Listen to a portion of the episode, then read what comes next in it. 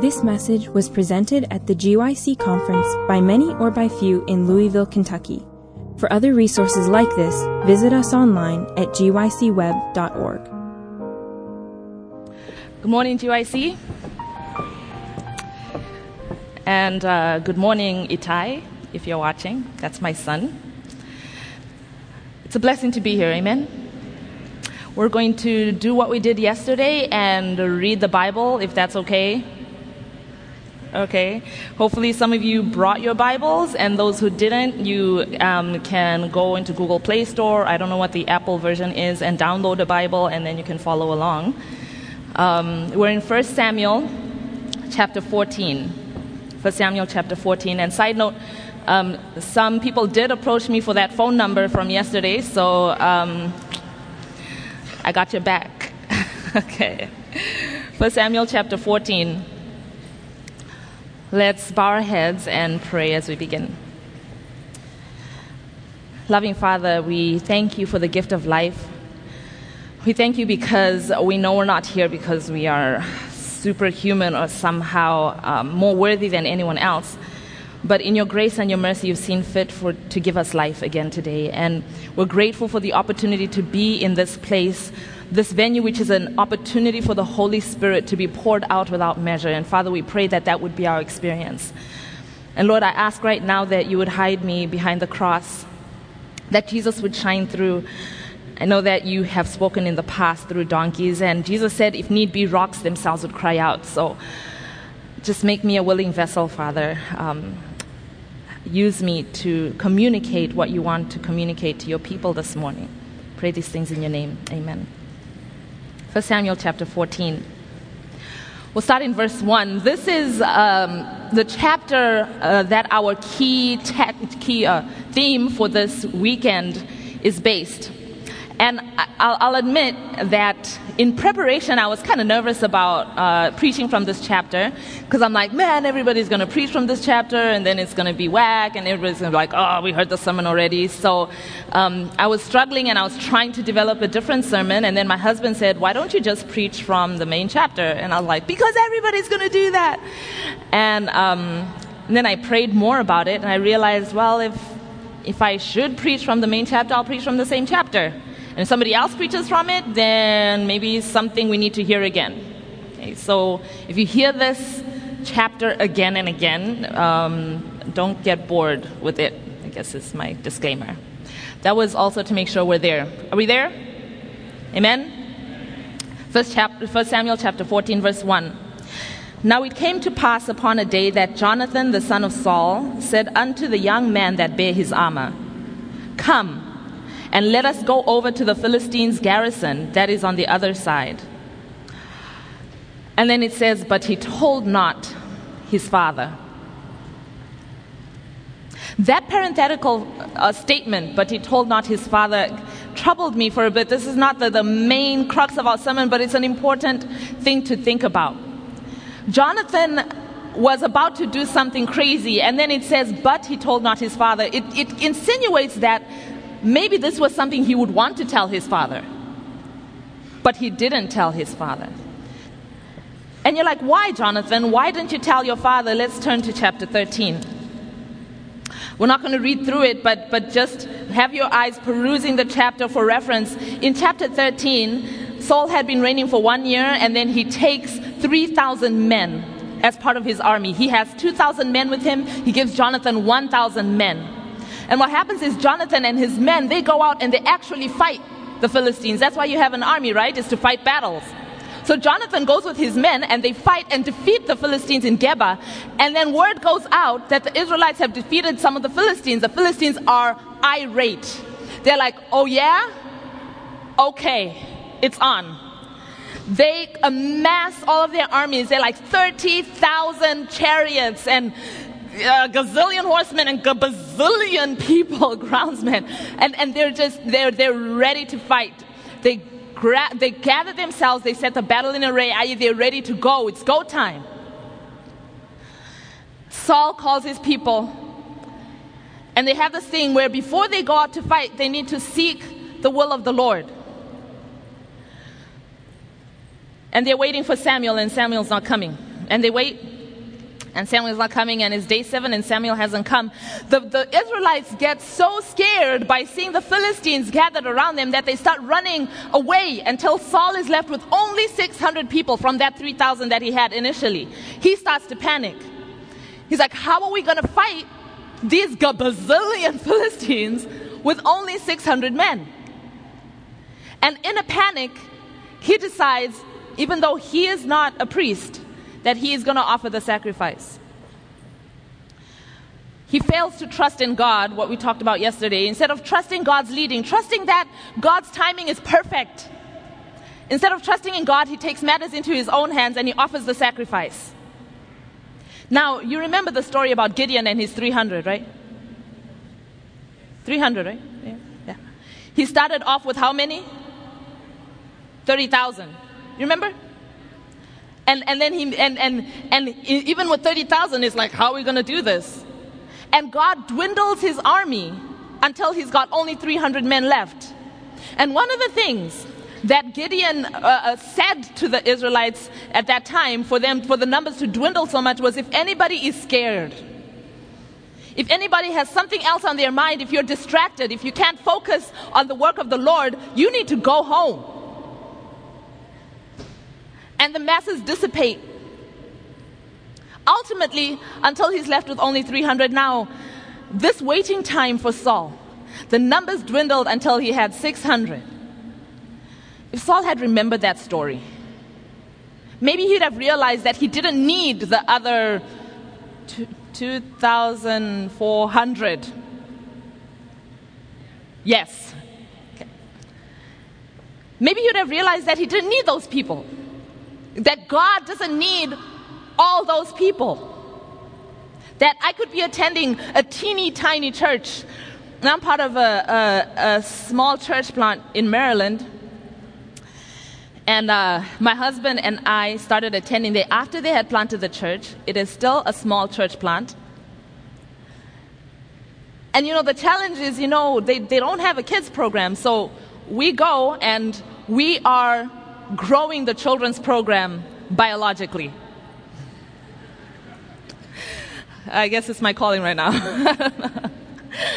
and teaching the children that we are contributing to the church. But you know what? People kind of like to go where people are, right? So you got, because we're there and there are children there, when young families come and then they're like, oh, there are children here and there's a children's program. But there will not be children and no children's program if no parents with children go to the church. Does this make sense?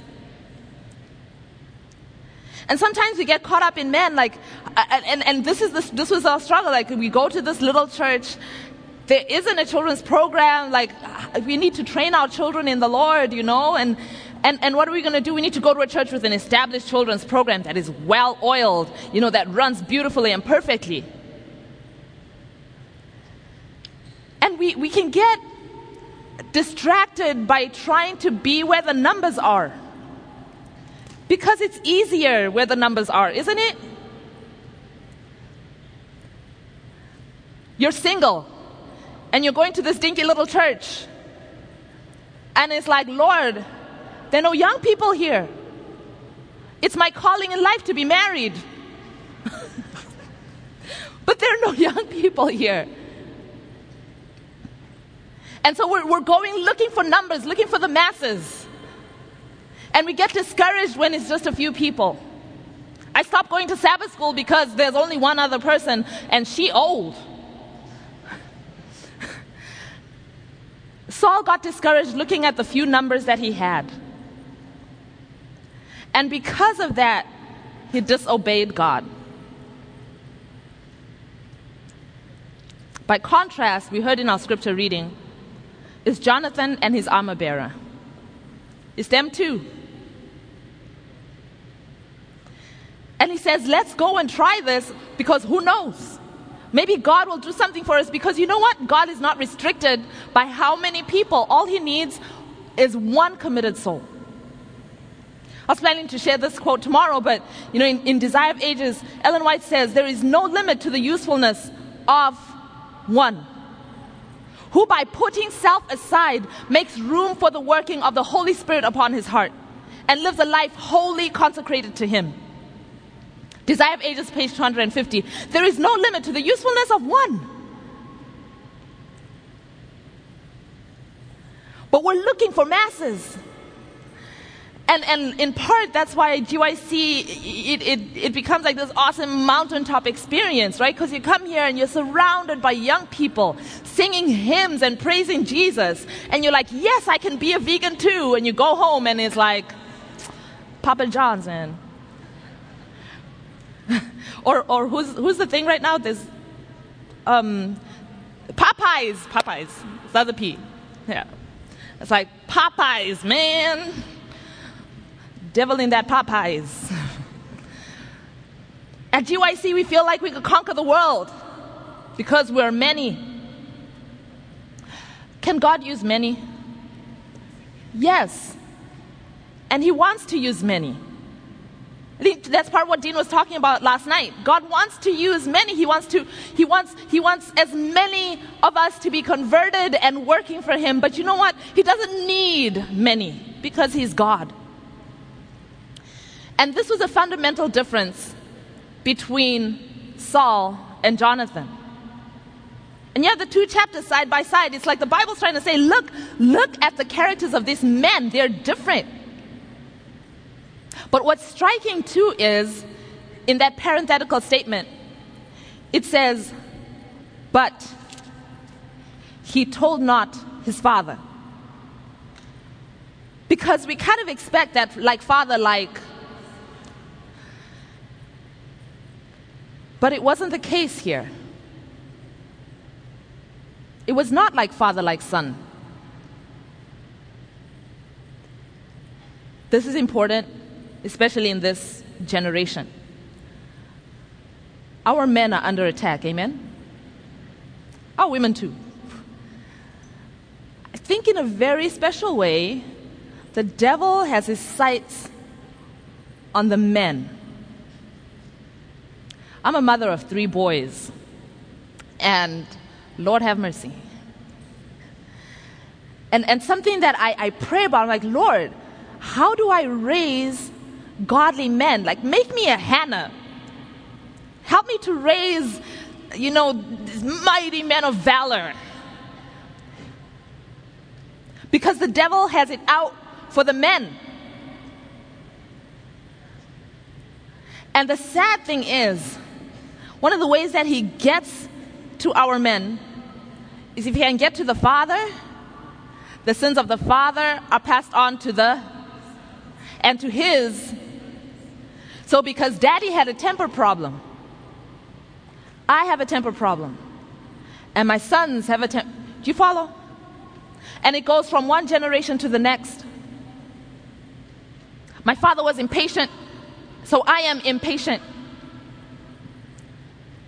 My father was emotionally distant. So I am emotionally distant.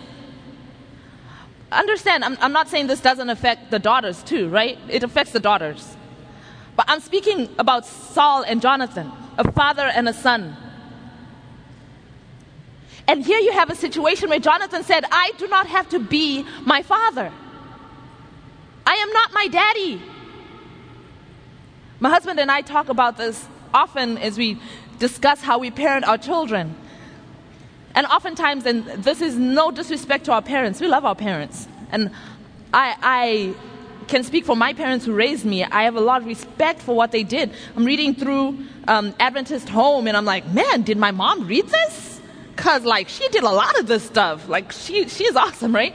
And I asked her, like, Mom, did you like consult Adventist? She's like, No, I just prayed.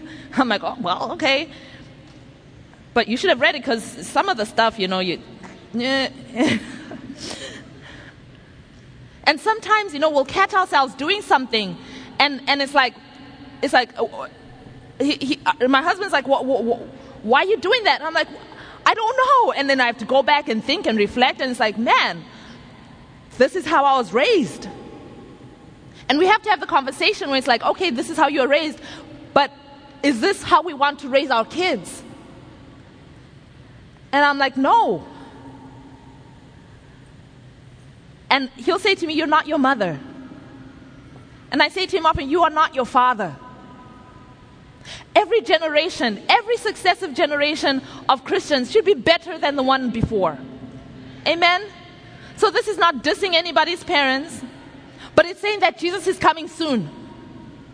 And if I have the same Christianity that my parents had, and yet the times are worse now than they were then, I'm not going to make it.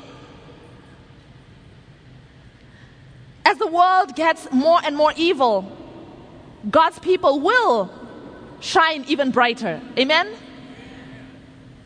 And here, Jonathan refused to be defined by his father's mistakes. He is not his father, and you are not your father. You are not your mother. Psalm chapter 27, verse 10 says, When father and when mother forsake me, the Lord himself will take me up. What that verse tells me is, I have a father, not an earthly father. I have a father who does not err. I have a father who gives me a hug when I need it and who reproves me when I need it. I have a father who does not fail. He doesn't fail to show up when he ought to be there. I have a father who makes no mistakes.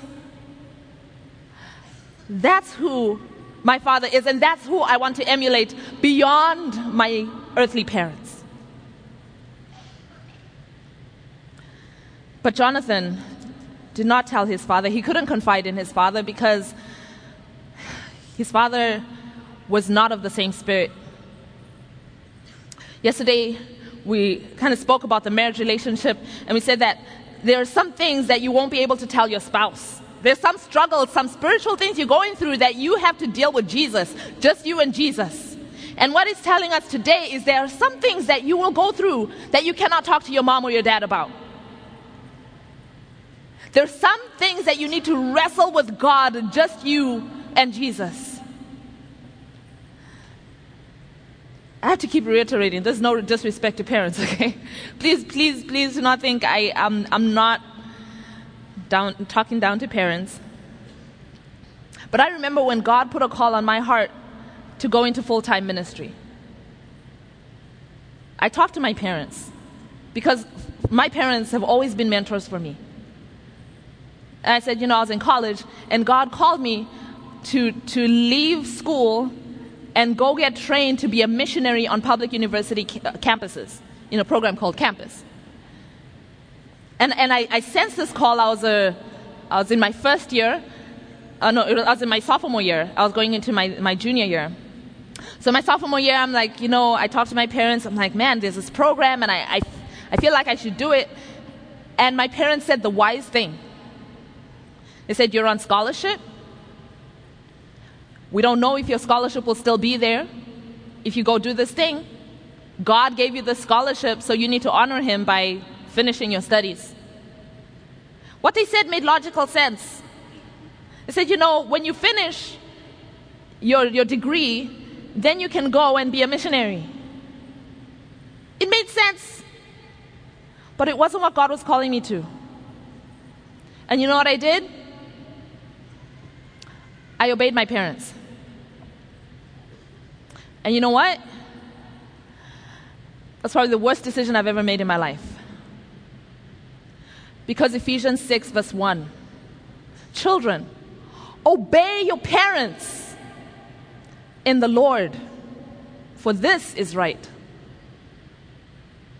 That next year, I went on to get into the worst possible relationship with a brother who looked like gold but was not.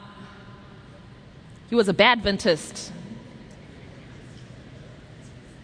He introduced me to canvassing, to, to portering. I didn't know about ASI until I met this guy. I mean, he checked all the boxes. But it was the worst relation. I was in the wrong place. You know David, when he should have been in battle, and he ended up with Bathsheba because he was in the wrong place? You know that story? Every time in my life, when I have not done what God was calling me to do, I end up doing something shady, to say the least. It took me, let me see how many years from, from that relationship. It took me 10 years. After God saved me from that horrible decision, and here I'm not trashing the guy, I'm trashing me. Like I shouldn't have been there and I shouldn't have been in that relationship. It took me 10 years before I was willing to even pray about a relationship again. Because I was so broken. And God doesn't want that for you. He's not trying to take you from heartbreak to heartbreak. And it could have been all avoided if I just listened to Jesus. So when I was graduating,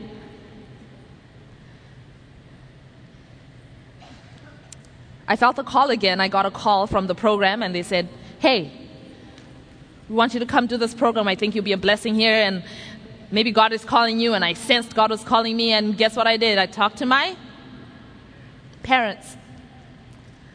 And they said, Well, we hear what you're saying, but God has given you this degree. And, you know, He wants you to work for Him and make money for Him. You know, missionaries don't really make money, right? He wants you to work for Him, make money for Him. Maybe just, just apply for jobs. If God gives you a job, then you take it to mean that He's not calling you here. I applied for jobs and I got my dream job.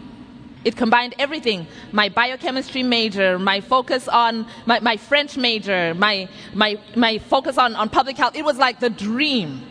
And I'll be working with these awesome professors from Harvard and Stanford and like all these like top universities. It was the dream job. They said, oh, all of the students who go through our um, who, who, work for us as research assistants, they get into whatever medical school they want because we're well connected. I'm like, dude, this is the dream because I was pre med. But I had no peace. And you know what the Lord did for me? God is so kind to me. Jesus loves me, guys. My favorite hymn, and because it's true in my life. The Lord withheld my permission to work because I was on a student visa. I did not get my permission to work. I, wait, I was one of the first to apply, and I did not get it. My, my classmates got it, my, my colleagues got it. I did not get my permission to work. I went to this conference, not this conference, a different conference, a student conference training students to be missionaries on public university campuses. I went there because I was bringing other students, but while we were there, the Lord spoke to my heart and He said, You need to give me your time now. And I resisted, resisted. I got an email from one of the organizers and he said, I just feel impressed to approach you once again. What would keep you from coming and being a missionary? And I got that email, I broke down crying. I had car payments. I had an apartment I'm renting. I had my family looking forward to me being able to help out financially. I had my goals and my dreams in front of me. And yet I knew that God was calling me to something else. I'm speaking to somebody that God is calling, and maybe your parents don't get it. And finally, I responded. And I said, I listed the things, and you know, he responded and he said, God can take care of all of this. You just need to make a decision. So I made my decision. I called the job. I said, I'm not coming. And I called them before I talked to my parents because I knew if I talked to my parents first, I'm going to back out. So I called the job and I was like, I'm not coming anymore. And they said, okay. And then I called my parents and had that tearful conversation. Worst conversation of my life.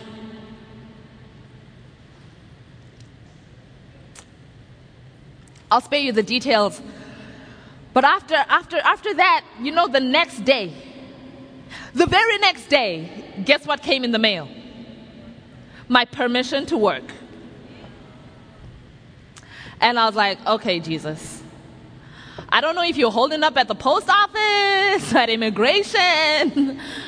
But the moment I made the decision to follow the conviction that God had put on my heart, even though I knew that my, my parents did not understand, look, look, I did not understand. But I knew that God was calling me. My brothers and my sisters, there's a world that is dying out there. There are souls that need to be reached. We talk about Jesus is coming soon. Is he coming soon? Yes, he is.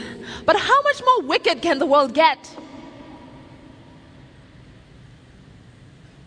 And we're busy living lives of respectable conventionality, as Ellen White puts it. Parents were raising our kids for lives of respectable conventionality. We're looking for the nicest school, the easiest situation. I'm going to homeschool my kids because I need to shield them from the evil world. But who's going to go be a missionary to the evil world? And yes, we need to shield our children. We need to train our children. But the reason we do that is so that we can send them out to work for Jesus.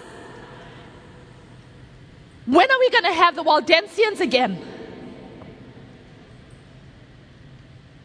When is a young person going to get up and go to a public school not because they're running away from Adventism, not because they're looking for a good major, not because they're trying to make money and network, but because God called them to be a missionary? When is that going to happen again? And parents, when are we going to let go and allow our children to do this? Young people, when are we going to realize that my faith, my Christian experience has to be far beyond the experience of my parents? Not because I disrespect them, but because the times we're living in demand it. And as parents, when am I going to realize that my parenting has to be different from my parents' parenting? They didn't live in 2020. And here we are. Jonathan Jonathan couldn't tell his father what he was about to do. I want my children to be able to tell me. Because we're on the same page. And I may not fully understand what God is calling them to, but I want them to be able to trust my heart. Listen to what the armor bearer said when Jonathan told him. Verse 7. And his armor bearer said unto him, Do all that is in thine heart, turn thee. Behold, I am with thee according to thy heart. The armor bearer was Jonathan's support system. He said, Look, you, you've searched your heart. And, and you've seen that God is calling you to this. I'm with you. I'm here to support you. I'm here to encourage you. This is not the sermon I had planned to preach. Well, not to the T. But I believe it's the sermon that we need to hear. Somebody needs to be an armor bearer for somebody. Somebody here at GYC is going to sense a call that they will not understand. God's going to call you to give up the things that make logical sense. When God closed the womb of Hannah in 1 Samuel chapter 1, they could not have understood what, why he was doing this, what was going on. But Hannah trusted God. When God leads you to straight places, when God leads you to desert lands, when God leads you to, to, to places where, where, where, where it's hard, where the things that you know even God has intended for you are not happening. You know, God is the one who created us to be fruitful and multiply, right? Then why would He close someone's womb? And it doesn't make sense. But God, why would you do this? When God does, does those kind of things in your life, will you trust Him and obey? Will you trust and obey when it seems to make no sense? Well, Jonathan had a friend in that armor bearer. Because that armor bearer said, not just go and do it, go ahead. He said, I'm going to be with you as you go.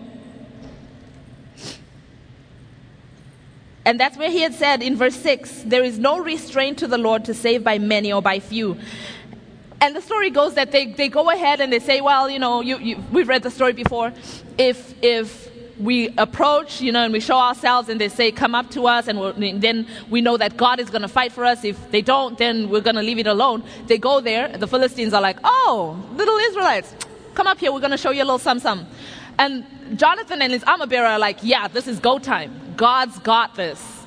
And so they go by a secret passage and they get up there and they are just slaying. Now, the picture that emerges, it says in verse 14, uh, 13 Jonathan climbed up upon his hands and upon his feet, and his armor bearer after him. And they fell before Jonathan, and his armor bearer slew after him. It took me several readings to get this verse. It says that Jonathan was in the front, right? And he's he's he's I don't know what I don't know what the you know whatever stance he had, right? And and they're falling before him like he's going one after another. Dish, dish, ha, ha, and like dish, dish, dish, dish, dish. And the picture that emerges is the armor bearer is behind him. So armor bearer carries the armor, right? So he's behind him, and they that one fell, slays him. That one fell, slays him. That one fell, and it says twenty men. Jonathan with his bare hands and the armor bearer behind him, making sure that nobody's going to get up behind Jonathan and attack him from behind because. And then God steps in and he does the rest. There's such a tumult that arises. The Philistines are killing each other. It's all crazy. And then uh, we don't have time to go into the rest of that story. It was an impossible mission that God put on Jonathan's heart. It was a mission that Jonathan's own family could not understand. It was a mission that his father, his own father, could not get. But he went ahead because God had called him. And God's going to call somebody. And it's important, though, that Jonathan had an armor bearer. Maybe you are Jonathan, but maybe you are the armor bearer. Maybe the person sitting next to you is sensing a call, will sense a call. Maybe your, your, your brother, your sister, your roommate in your hotel. And you are that person who needs to be like, yo, God's calling you, you got to do this. And I'm right behind you, slaying with you, right?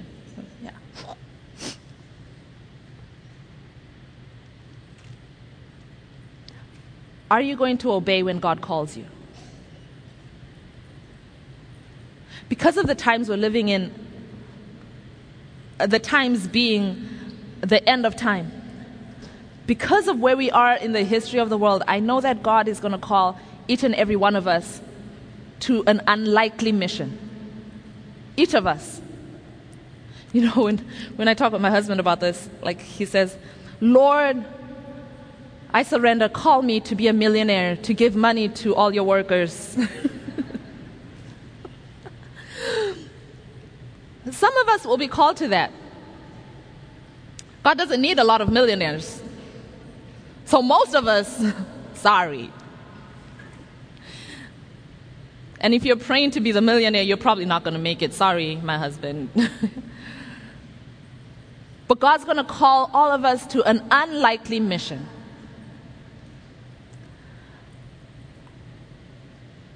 I hate to say this because I'm married now with kids. When I used to say this as a single person, it had more weight, it felt like. And then when I would, as a single person, when I'd hear it from married people, I'd be like, yeah, yeah, yeah, they say that because they're married.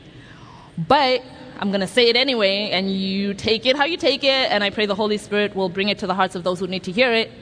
Some of you, God is going to call to be single. I'm saying an unlikely mission. Not because marriage is bad, not because it's not desirable, not because we don't need that kind of companionship, but it's an, these are strange times. Consider that maybe if, if that person is not coming around, that maybe God's calling you to something else. Consider. And some of the married folk in here, and, and, like again i say um, i don't know why the lord did this to me. Like I, I, got married and had kids. Was not my plan in life right? So i'm, I'm like it, it must be god's calling on my life. But it makes it hard to say that some married folk will get married and not be able to have kids. Before you lose your faith over it Before you step outside of God's will, consider that maybe, maybe God is calling you to something.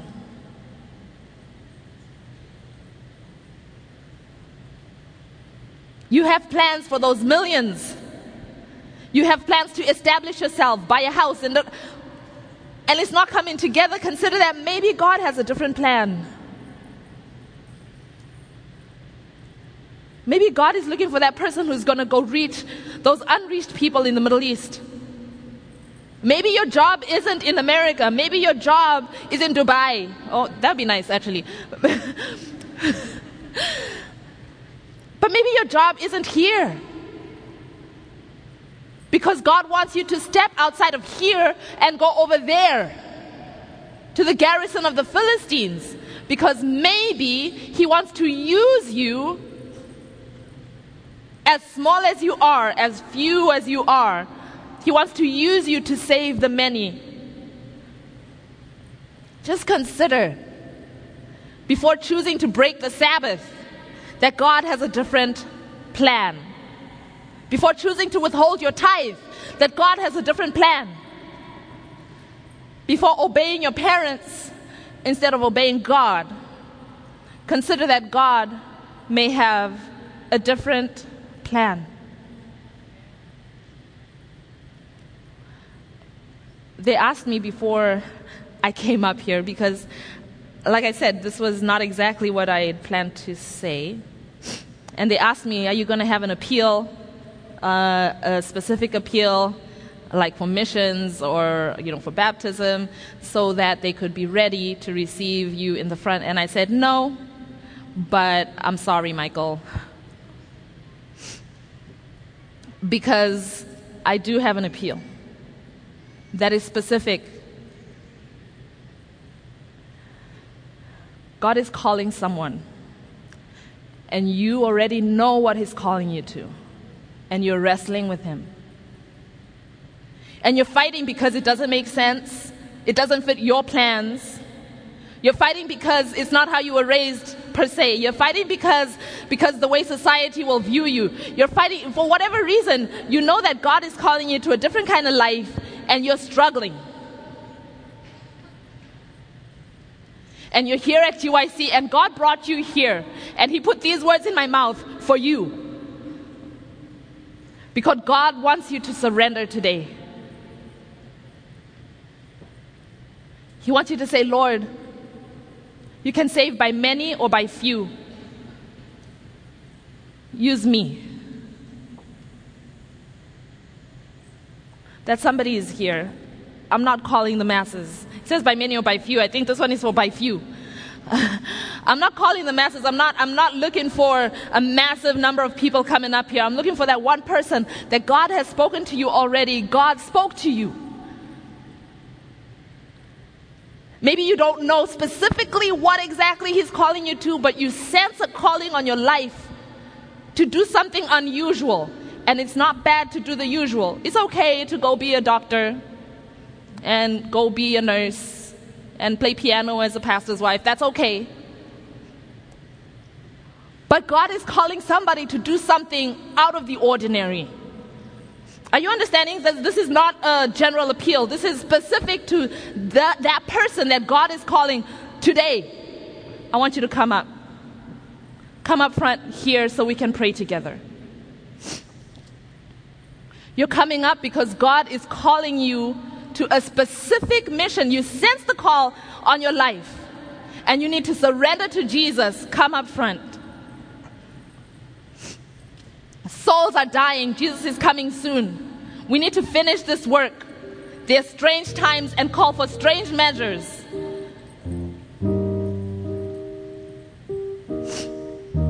We have to live for Jesus in a way that we've never lived for Him before. Come up.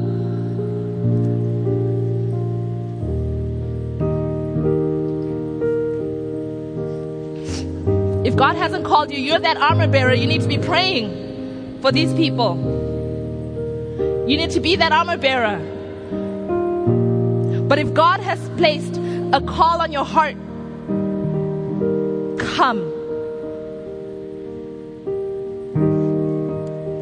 I'm incapable of making long appeals. So I run out of words. So just come.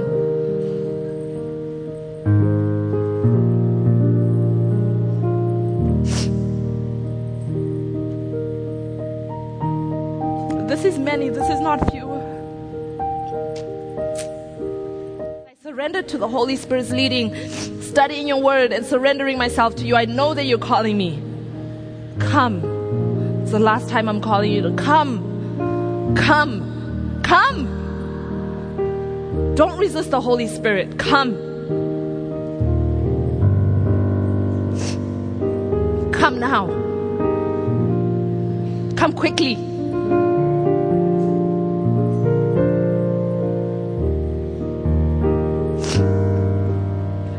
Our eyes are closed and our heads are bowed. Loving Father,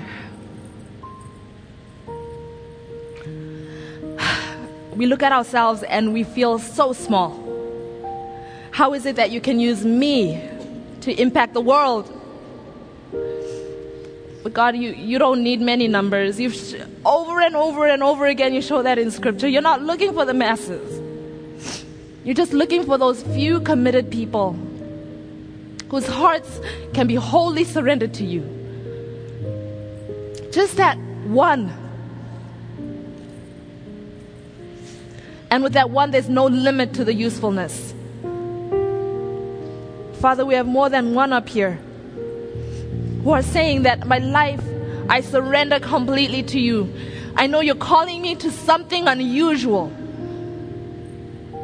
Lord, I pray that you may work in these individuals' lives. Lord, remove the obstacles. And if you don't remove the obstacles, help them to get over those obstacles. Lord, if it's possible, take away the fire, but if not, walk through the fire with them. Hold the mouths of the lions in the lion's den. Show yourself mighty in the lives of these people who have surrendered to you this morning. Lord, send us. There's a world that needs to hear. People who've never heard the name of Jesus, who've never heard the story of salvation. And they need to hear it through us. Lord, guide us. Make us that generation that sees Jesus coming in the clouds of glory. We implore you, not, not because there's anything special about us that we should be so blessed to see you come, but because we know your heart yearns to come and redeem this world from the evil that it is sunken into and continues to sink into. So, Lord, use us. And lastly, Father, I pray that you may make it abundantly clear what specifically you're calling each individual here to do. Make it so clear that they know that not to obey is to disobey you. And in their obedience, we pray that there will be a great fruit of harvest. These things we're praying as we ask in the name of Jesus. Amen. This message was recorded at the GYC conference by many or by few in Louisville, Kentucky. GYC, a supporting ministry of the Seventh day Adventist Church, seeks to challenge and inspire young people to take a sacrificial initiative for Christ. To download other resources like this, visit us online at gycweb.org.